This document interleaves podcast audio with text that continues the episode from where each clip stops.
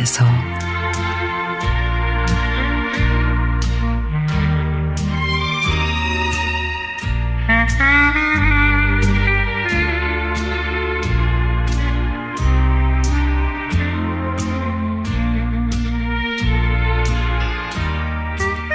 저는 오남매의 맏며느리입니다. 힘들 거라는 생각과는 달리 시누이들과 시동생은 늘 내 편이 돼주고 그간 시부모님 역시 서툴고 실수투성이 저를 늘 격려해주고 응원을 해주셨습니다. 대소사 챙기며 조그만 일에도 서로 의논하며 우애 있고 잡음 없이 지금껏 잘 살아왔습니다. 지금은 이제 부모님 다 돌아가시고 아이들도 시집장가 모두 보내고 시집 식구 5남매 부부 10명이 서로 생일 챙겨가며 또 부모님 기일 챙기다 보면 한 달에 한 번꼴로 만나게 됩니다.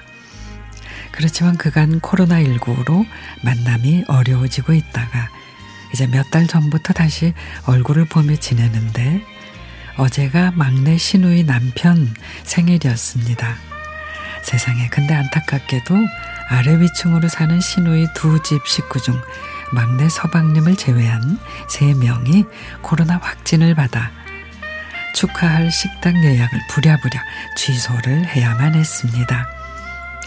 대신에 조카가 배달시켜준 생일 케이크에 혼자 촛불을 켜놓고 썰렁하니 나 홀로 생일을 맞는 모습을 사진으로 보내왔습니다. 살아가면서 경험해 보지 못한 혼자만의 생일 파티. 평소에 우리 집안의 화기애애하고 북적북적한 생일 잔치와는 너무도 다르게 쓸쓸한 모습이었습니다.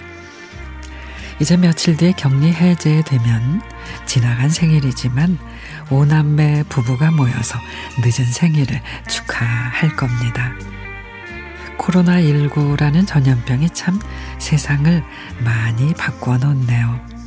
같이 그리고 함께라는 단어와 악수 같은 정스러운 행동도 멀리하게 되고 혼밥, 혼술이라는 단어 그리고 표정마저 제대로 못 보는 마스크 쓰는 상황에 익숙해져 있는 요즘.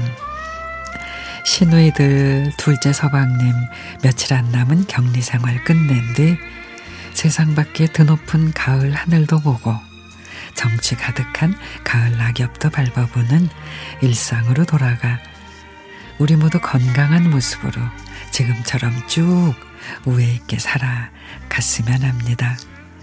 앞으로는 우리 모두가 코로나 이전처럼 마스크 없이 함께 어울리는 그런 상황이 되기를 간절히 희망해 봅니다.